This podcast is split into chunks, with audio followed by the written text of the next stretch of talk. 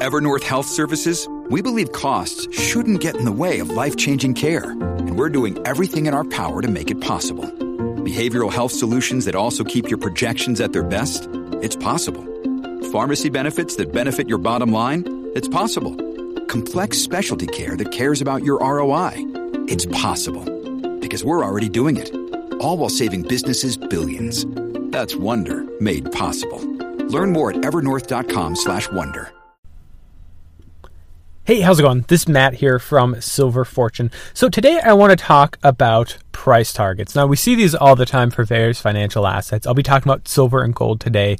And we see these from from different mainstream publications. We see it a ton here in this space from various pundits, very various individuals, including myself, uh, talking about, you know, near term or, or medium term uh, price targets or prices to watch. But but in this video I want to focus in particular on the long term price targets and why I think it's kind of missing the bigger picture.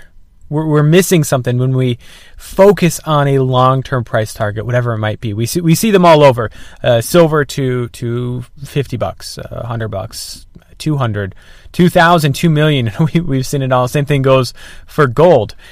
And, and, you know, from time to time, I'll get these comments from individuals that may not be invested in silver, or maybe they're honestly just asking this question, silver or gold, and they'll say, you know, once it hits this target, once you guys are going to cash out or, or you know execute your, your exit strategy, I mean, what then? I mean, what what is really the reason we're, we're buying the silver and gold in the first place?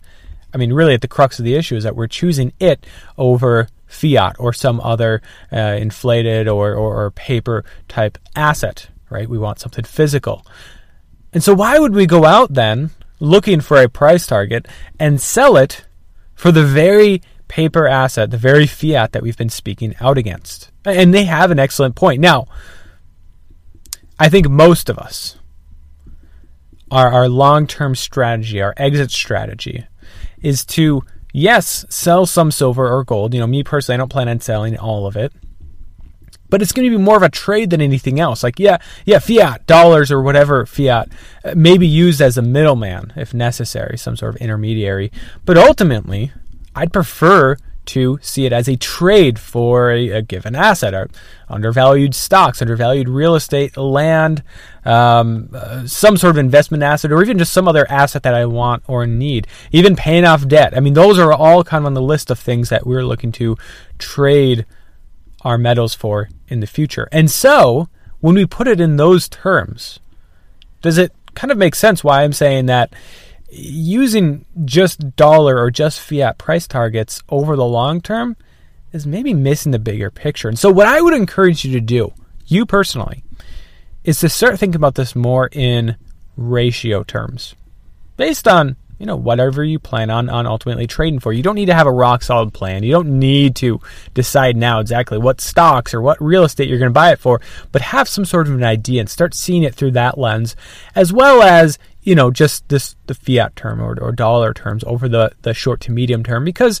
you know that importance can't be understated either you know some people would say ah, stop looking at the price from day to day week to week or whatever just buy it uh, to some extent but also you know, I think it is important to pay attention to these markets. And, you know, I we still use dollars. I mean, how how many people could honestly say in the comment section here that they wouldn't like another hundred dollars in their bank account right now?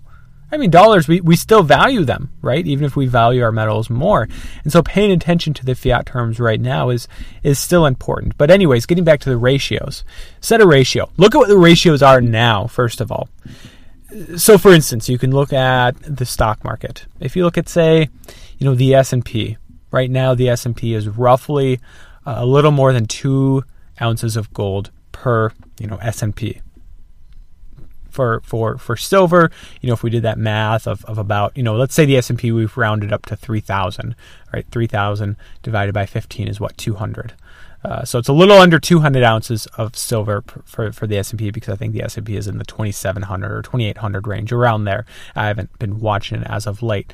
Or you can do the same thing for the Dow, right? And, and set a goal for these. Now, now again, this can be somewhat flexible over time, But if you're intending on trading for stocks, which some of you may be, ideally undervalued stocks, then set a goal. Consider, you know, what would be a reasonable price point for, for the Dow Jones to fall to and for silver and gold to rise to? Or, alternatively, what would be a reasonable price for the Dow Jones to be inflated somewhat because of, of higher inflation and silver and gold to, to outpace that inflation for, for a variety of reasons.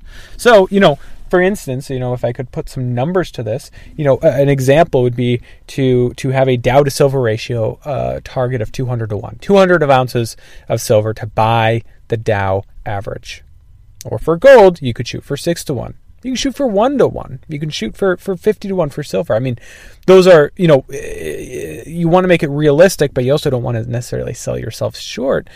Um, but start thinking it in ratio terms.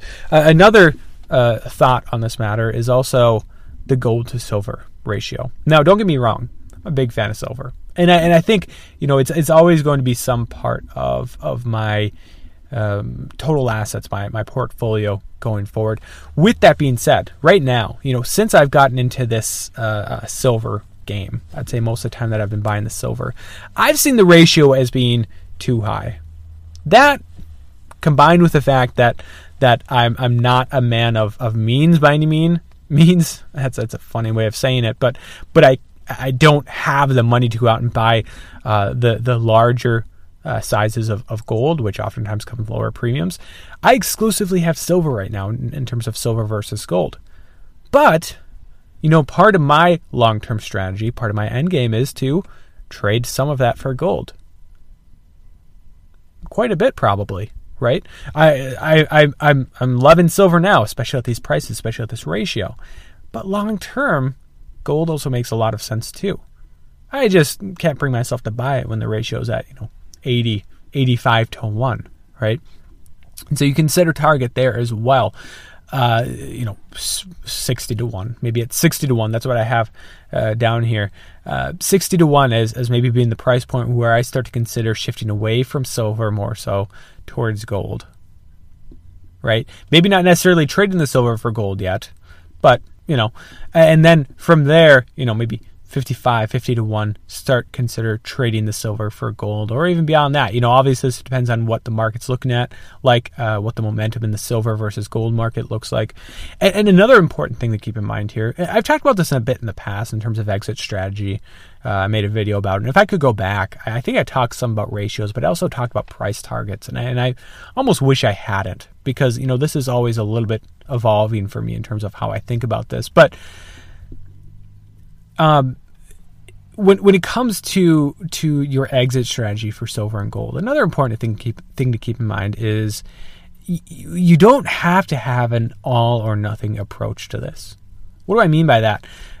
When you ultimately plan on trading your silver, your gold for another asset, you don't have to go out and dump it all at once or dump it all period again, going back to how I said I'll always have silver. You know, I always plan on having some silver and gold in my overall, you know, uh, portfolio, my my overall assets, right?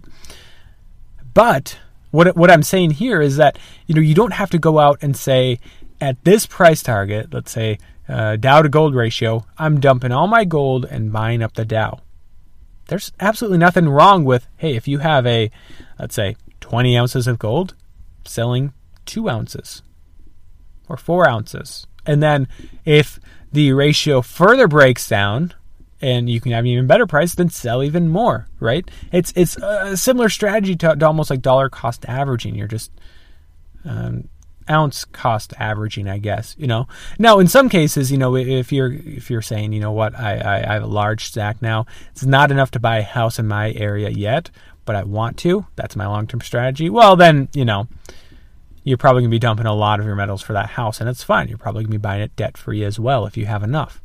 Um, but but real estate is another good example of where you can make this price target. Now this again is going to vary from person to person. It's going to vary from area to area. So you know me personally in northern Minnesota, the the housing market up here is vastly different from the housing market in somewhere like you know Southern California, San Francisco, or or uh, Seattle, or or something like that right? Uh, urban areas tend to be higher priced, but not even always. That's not even always the case, right? Look at a place like maybe Detroit or something where, you know, maybe you see them as, as still too high, but but the housing market there, the real estate market there, maybe is not as pricey as it as it uh, is not much of a bubble as it was maybe uh, back in the you know mid 2000s prior to the financial crisis and and you know, everything that Detroit and some other you know midwestern cities went through.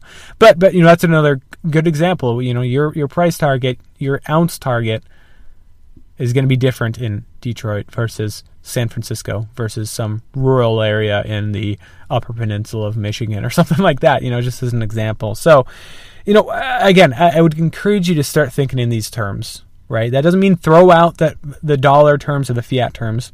Pay attention to that. That's important for the near to the midterm. But when we're talking about exit strategy, you're not trading it for fiat ultimately. Probably not, I would guess. If you are, feel free to comment and let me know why that's the case. But ultimately, I think a lot of us are, are looking to trade for some sort of physical asset, some sort of investment asset. And that means maybe we should start thinking more in, in ratio terms, not just dollar terms. And the other important thing to keep in mind here, and I can't believe I, I waited this long to mention it, maybe I mentioned it slightly in the past, but there's also the, the topic of inflation, right? I, I'm sure most of us would love to see silver and gold at 50 bucks an ounce, but that's also relative to the, the dollar value. And so if we see inflation, you know, the, the dollar uh, lose lose uh, you know two thirds of its value, uh, the, the value of of an ounce of silver, I mean that the purchasing power is going to be very similar at fifty dollars versus fifteen dollars now. So that's something important to keep in mind as well. Uh, when when people give these crazy price targets, uh, a million dollars for for an ounce of silver, you know that's not totally unrealistic when when you've seen what's happened in places like Venezuela, what you've seen in places like like uh, uh, uh, Zimbabwe, right? But you also have to preface it. You know, if I'm going to say that that's realistic, I think it's realistic in a hyperinflationary scenario. Otherwise, that might be a little bit unrealistic. We might be be be um, looking too far into this. Maybe maybe a little bit too bullish on on something like silver and gold at that point. But but again, ratios versus just price targets. That's why I think you know long term price targets. Uh, I mean, people make them. That's fine. I don't I don't have any problem with that whatsoever. But are we kind of missing the bigger picture here? Do you agree? Let me know down below in the comment section. As always, I'd like to thank you guys from the bottom of my heart for watching this video or listening to this podcast. And God bless.